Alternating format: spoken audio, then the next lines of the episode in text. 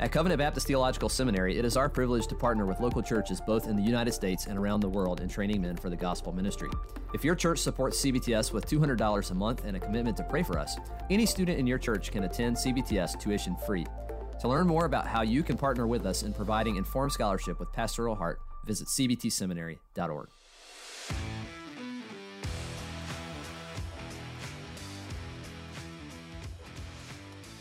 Covenant Podcast exists to equip listeners with theological content from a 1689 Baptist perspective.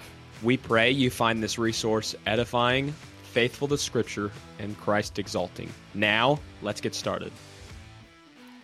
Welcome to the Covenant Podcast. Austin McCormick here again with my co host, Dewey Dovell. And we have the privilege for the third time of speaking with Dr. Dustin Benge. This time we're going to be speaking on um, the topic of biblical spirituality. We'll tell you a little bit about why we're doing that. But Dr. Benge, welcome back to the Covenant Podcast. Thank you so much, Austin. What a privilege to be back with you. And Dr. Benge, um, the last time we had you on, it has been quite a while. We discussed a book that you co authored with Nate Pickowicz on the American Puritans. Um, I believe you were getting ready to move to the UK but can you tell our audience about where you are now, what role you're currently serving in, and what what God has you doing in this time of your life? Yeah, that's right, Austin. So the last time uh, I was with you, we were prepping and preparing to to move to the United Kingdom to Wales, uh, where I served as provost at Union School of Theology uh, in Bridgend, Wales, which is the southern portion of Wales. Um, we went at the height of the pandemic, so it was quite a challenge. Uh, restrictions were uh, very difficult, just to say the least, much, much worse actually than they were here in the United States.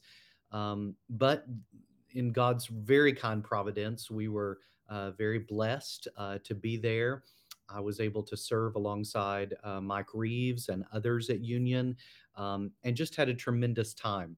Uh, we were actually there for two years, and then I received a call, an invitation to come back uh, to Louisville, Kentucky, to the Southern Baptist Theological Seminary, uh, where I currently am, uh, to assume the role, uh, a dual role of Vice President of Communications, as well as um, uh, Associate Professor of Biblical Spirituality and Historical Theology. so it's quite a long title. but my wife and I have been back since December the 2nd in the United States uh, and we are still settling in. Uh, we just received all of our household goods from Wales about three weeks ago. Uh, so there's still some boxes around the house and uh, all the rest of it, but I'm very thankful to have my books on the shelves. Um, and to have received uh, all of our things. So, God's really blessing us, and we're very thankful to be back in the States. Amen. Well, we are delighted to have you back in the States as well and are excited at the work you'll be doing at Southern. Um, Dr. Benge, the topic of our discussion today, as Austin noted, is on uh, the Biblical Spirituality series that you are editing for H&E Publishing. And just to get our conversation started on that subject, uh, perhaps you could provide us with a working definition of the concept of biblical spirituality. I think it would be useful for our listeners to make sure that we're all clear on uh, what terms we'll be using in today's discussion, as well as how you flesh that out in the series with H&E.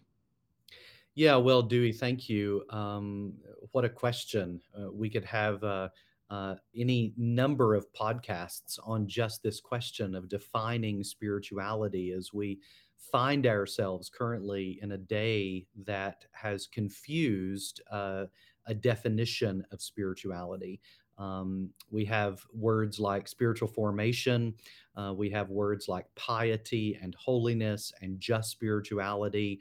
But what, what is this when we think about biblical spirituality? And so it, it's a very good and needed question.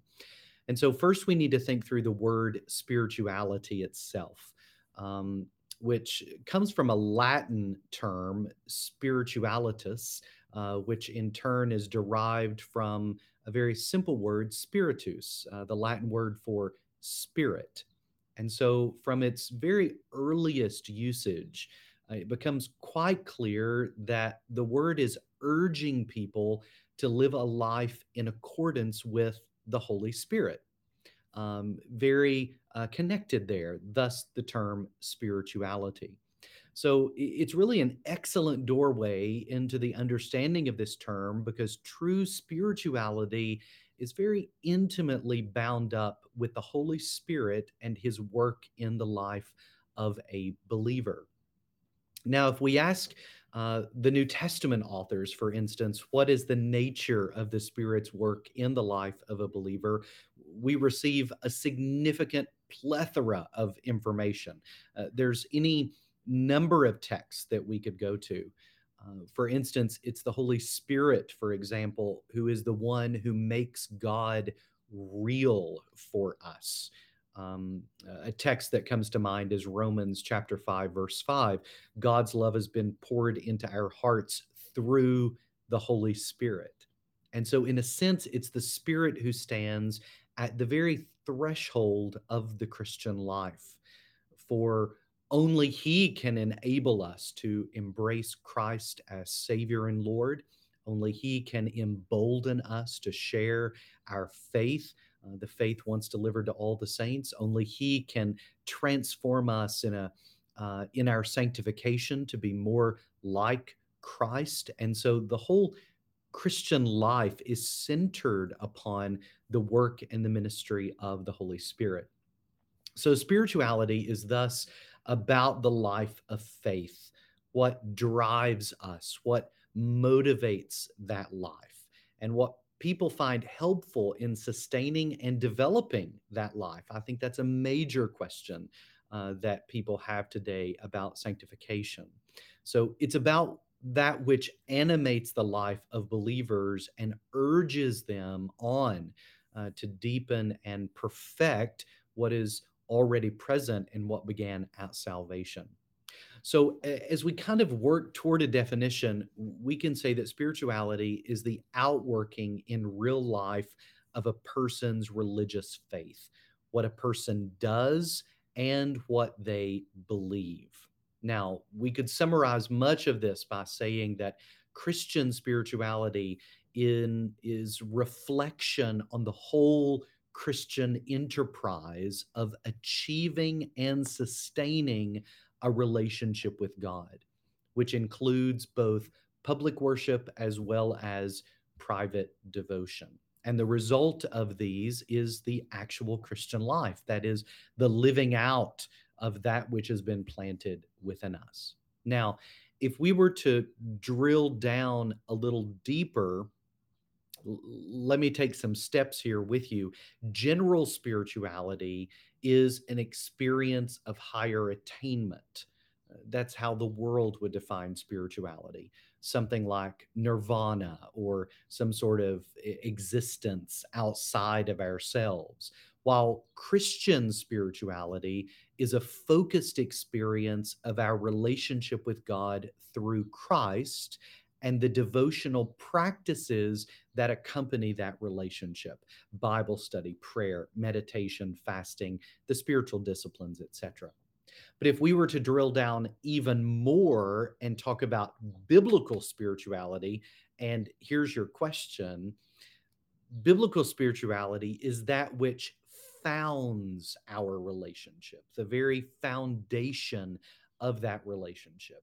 In other words it's not some nebulous world of a higher conscience experience. That's not what we're talking about. That leaves us really to our own devices regarding how we pursue a relationship with God.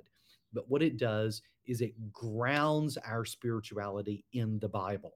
It grounds our experience in the Bible and it judges every experience we have in the Christian life against and through the framework of God's word. And so we're not talking about spirituality here. We're not talking even about Christian spirituality, but no, we want our spirituality, our pursuit of holiness, our pursuit of piety, our pursuit of the relationship with God, founded upon the bedrock teaching, theology, and instruction of Scripture itself. Thus, we have biblical spirituality, which has everything to do with every aspect of life, both personal and corporate, imparted to the believer by the Holy Spirit as we pursue Christ likeness and holiness with Him.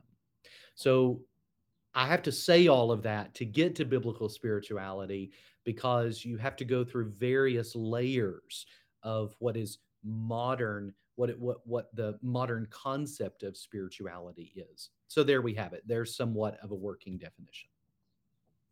Yeah, thank you for that. We appreciate that, and it's directly bearing upon um, the topic of our conversation because um, we wanted to talk about this series that you're editing for H and E Publishing, Hesed and Emet Publishing. And so, um, can you tell us a little bit about that? What what books are you currently editing in this series? What are the titles of these books? And um, perhaps we could divide this up into like part A, part B. But after you answer that, in what ways do you think that some of these titles could contribute to biblical spirituality or to the spiritual growth of the Christian who's been united to Christ? Yeah, so perhaps I could merge those together, if you will, and just kind of talk about each one and the um, the characteristics of each one, if you will. So uh, a little background, a little behind the scenes. I was sitting on the couch uh, one Saturday afternoon in Wales, and this was during lockdown during coronavirus. Um, this was during a period that we were not allowed in the United Kingdom to drive five miles beyond our house. So that was the type of restrictions. And so I thought, how can I be somewhat productive now? How can uh, I redeem the time, as it were? Now, normally I would just put on a Marvel movie or something like that. And perhaps that was even playing in the background as, as I was thinking through some of these things. But um, I, I was, I, I'm always in various Reformation works or Puritan works or whatever have you, reading and so on. And I'm constantly encountering instructions about holiness, instructions about the pursuit of holiness, instructions about the means of grace, if you will.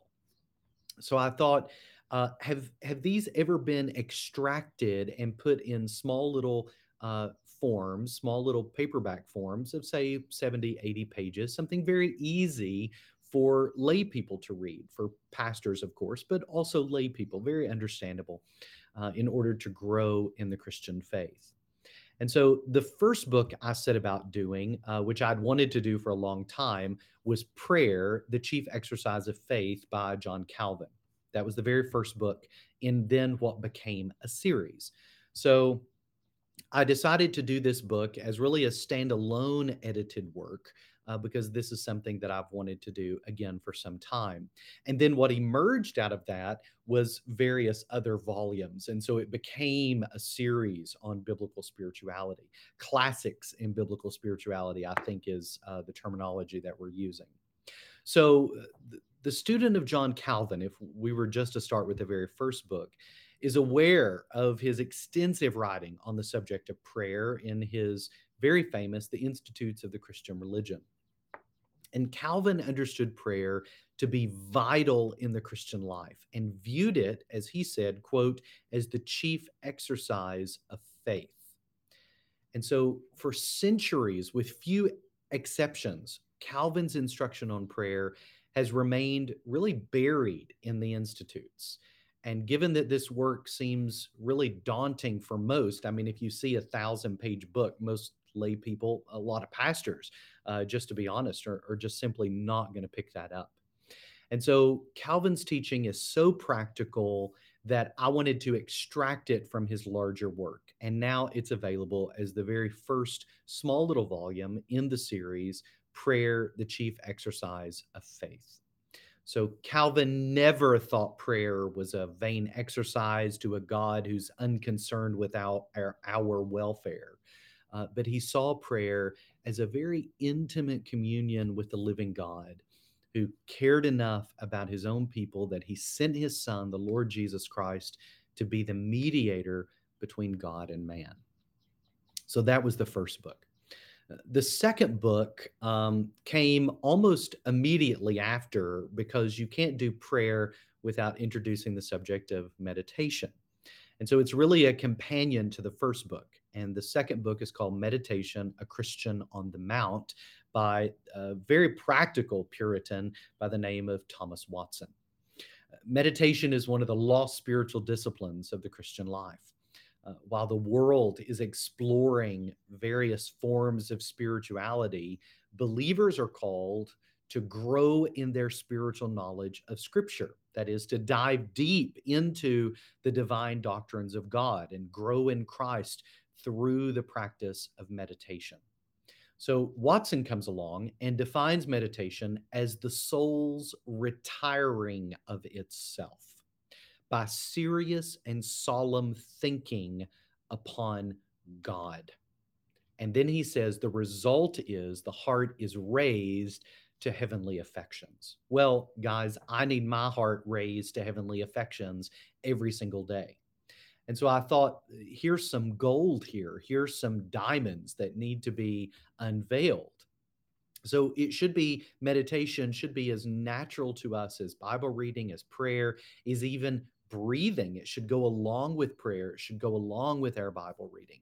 And so Watson takes believers by the hand, leads them into the subjects, practices, and applications of biblical meditation. So that's the second book, Meditation, a Christian on the Mount. Then we come to the third book, and I did all three of these within just a few months.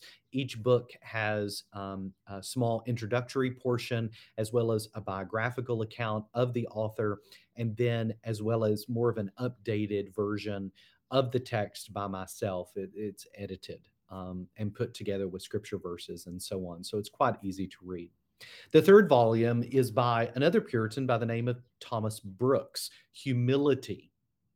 Now, um, we might as well throw spirituality, uh, especially biblical spirituality, out the door unless we are humble, unless we have the practice of humility, which I think is as much of a spiritual discipline as anything. Uh, Brooks comes along and he says, Oh, labor every day to be more humble and more low and more little in your own eyes. Well, that's a spiritual discipline, isn't it? That should be a practice as we grow in holiness. And so, a significant concern for Brooks was how believers viewed themselves after they became Christians. In other words, it's so easy to begin to have an inflated view of ourselves. Well, you know, I'm saved and and I'm a blood-bought saint and nothing really can touch me and I can just there's a, a set of thinking that well i can just sin and and and i've got this you know advocate with the father and i can just go live this happy go lucky life and do whatever i want to. Or there's this idea of being quite puffed up and he talks about the pharisees and the religious leaders of the new testament who thought they were regenerate, but yet their lack of humility demonstrated that they, in fact, were not Christians at all. They were not regenerate at all. And so a humble heart recognizes that not even a crumb of mercy is deserved. And so Brooks enters really every room of our hearts and applies scripture to clean out the cobwebs, as it were, of bitterness and pride and self righteousness. And you will be challenged and changed when humility becomes a, a spiritual discipline that you pursue. And so, um, seeing all of these topics and and then not having time to do as many topic, topics as I would like because I was writing some other things, uh, some uh, another recent work has come out, uh, The Loveliest Place, uh, which um, I authored. Um, Crossway published that. And so I was working on other things and didn't have time to do everything that I wanted. And so I began to ask some very dear, close friends uh, to help edit some of these volumes. And so the next volume that came out was Faith, Steadfast in Trials. Uh, by my uh, edited by my good friend Cameron Dula, who um, a pastor in Tennessee, um, a volume uh, from the works of John Owen. And this work asks several questions regarding what is faith? What kind of faith does God accept? How does faith glorify God in seasons of calamity? And I thought, yes, this is a topic that we all need to uh, become aware of. And so, in this collection of sermons, John Owen masterfully applies this vast biblical and theological knowledge to his definition of saving faith and offers us the details for what it means to for the righteous to live by this faith. Um, I think many times in the Christian life we think, well, faith was first exercised at salvation, and then it's really not necessary because obviously we believe in Christ and we don't need faith again. Well, here comes along John Owen and he says, Oh, no, no, no, no. You need faith every single day of the Christian life. And so, how do we put that into practice? And then finally, the, the last little volume that came out uh, just a month or so ago uh, was by a friend, uh, Joel Morris, who I worked with at Union School of Theology in Wales. He's done some really tremendous work in the area of stewardship and giving uh, in the Christian life. And he picked up and edited a little volume from Jonathan Edwards called Stewardship, a Christian Duty. And so he presents Edwards' theology of stewardship, uh, which has often been overlooked in today's church. Uh, stewardship is not something we talk about as a Christian spiritual discipline. Uh, we've bypassed it primarily because we don't uh, really understand what is involved, especially our generosity to the poor. Uh, and we've placed some of these teachings kind of in a box in the Old Testament that have nothing to do with the Christian life. But of course, here comes along Edwards and he uh, fillets our hearts and he opens our hearts in, in his um, really Puritan way. And he begins to apply certain biblical principles regarding stewardship and what stewardship looks like, and what our giving looks like, and what it should look like um, in regard to uh, being a spiritual discipline. And so that that's the series thus far. There are other volumes uh, planned. Uh, I have a dear friend um, by the name of Kevin Hay uh, who is a pastor in um, West Virginia, doing a little volume uh, on Thomas Goodwin. From Thomas Goodwin, editing a small volume on that. Uh, I'm editing another volume by Stephen Charnock uh, on worship, and so that should uh, be a good volume. And then there are others. So H and E's been very kind to me in allowing just kind of an open-ended series. Um, when we find little works that need to be done, we want to do those uh, and put them in this series of classics on biblical spirituality. So I, I hope that I, I, went book by book and answered some of the questions um, that that you asked, Austin. So uh, that that's the series.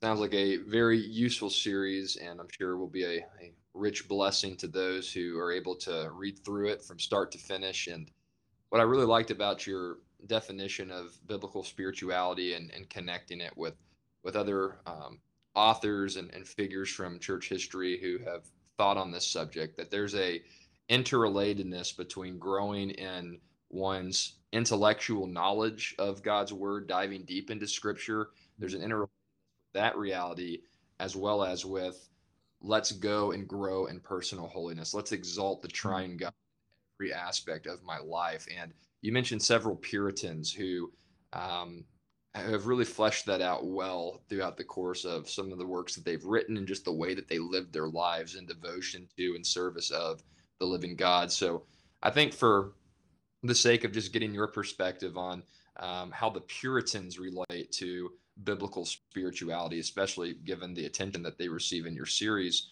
um, what would you say uh, that the Puritans provide uh, as far as being helpful in grasping biblical spirituality for oneself. What makes the Puritans so helpful in understanding this um, reality, and what can we learn from them in regard to growing in our own personal holiness as well? Hmm. Well, th- those are some great questions, Dewey. Um, the Puritans have been tremendously helpful to me uh, in my own Christian life and Christian growth. And the way I often like to put it is the Puritans or the Puritan era, that this is a group of people that we're talking about here. Uh, the Puritans put into practice the theology of the reformers. And so the reformers come along and they recover biblical, historical, and systematic theology uh, uncovering biblical doctrines like justification by faith and sanctification and, and what is faith and all the rest of it coming out of this Roman Catholic medieval period of hierarchy and indulgences and all the rest. And so the reformers really unveil for us or uncover for us theology brand new.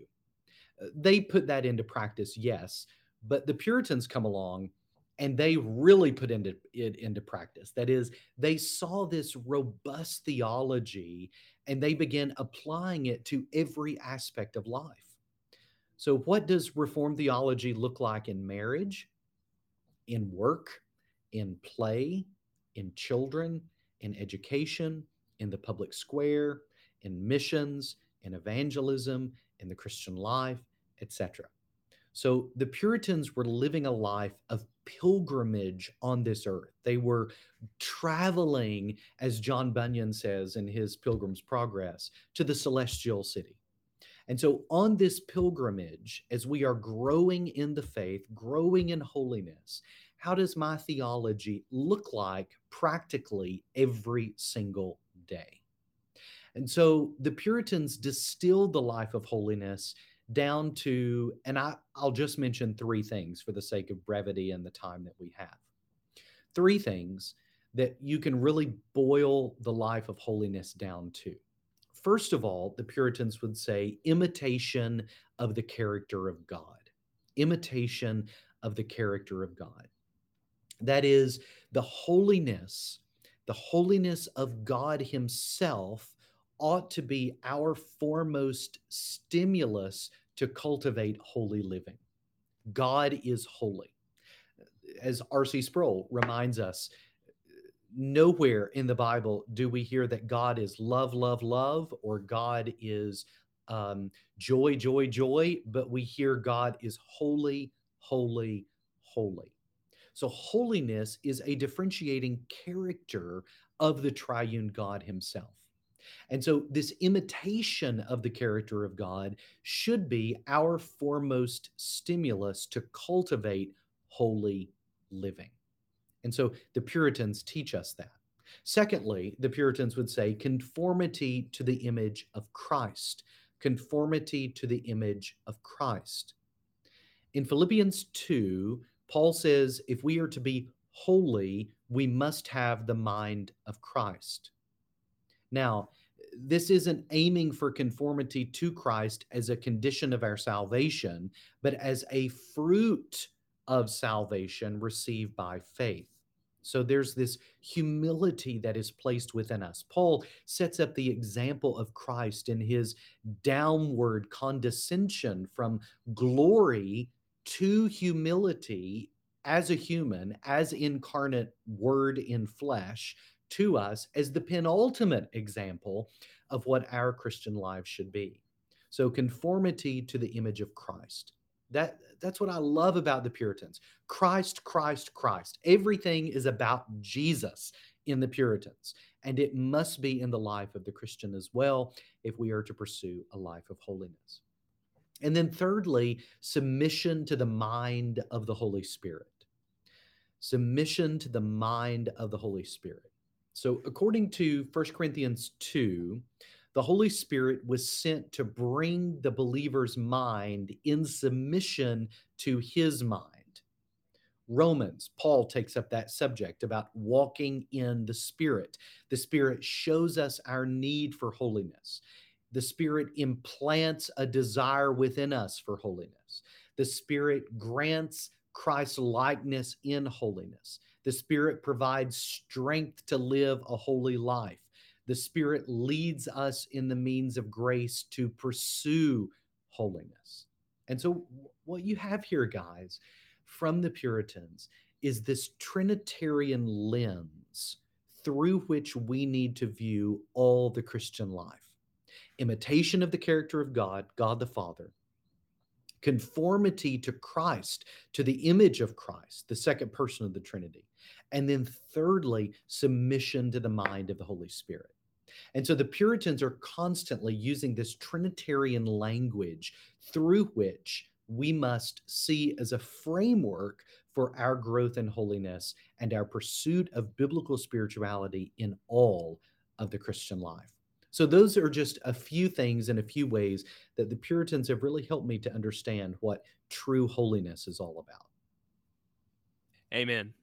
Amen. And uh, I hope that our listeners can hear um, your passion for biblical spirituality oozing out of your answer there as you uh, talk about how the Puritans can help us uh, strive for holiness. But that directly relates to this question we already had planned for you. Why are you so passionate about biblical spirituality? And why do you think others should be passionate about biblical spirituality or should care about um, our spiritual well being?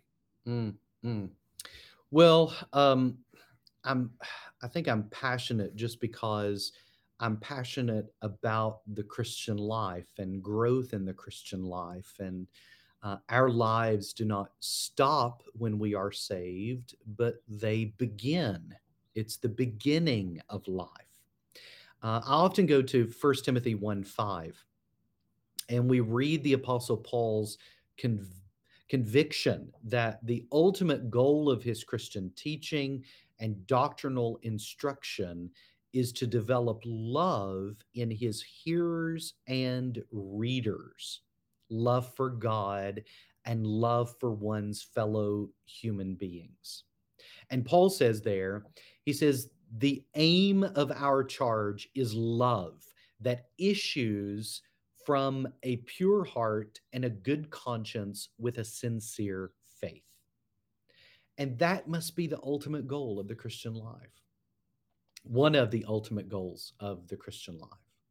Uh, Richard Lovelace, um, in his book Renewal as a Way of Life, a guidebook for spiritual growth, he says this The goal of authentic spirituality is a life which escapes from the closed circle of self indulgence or even self improvement to become absorbed in the love of God and other persons. And so, guys, spirituality, biblical spirituality, is not about self improvement. It's not about self indulgence. No, if anything, it's about self denial. I have to kill myself in order to grow in Christ. And that's the Spirit's work within us from the moment of salvation. It's about decreasing ourselves and increasing Christ, as Lovelace says, to become absorbed in the love of God.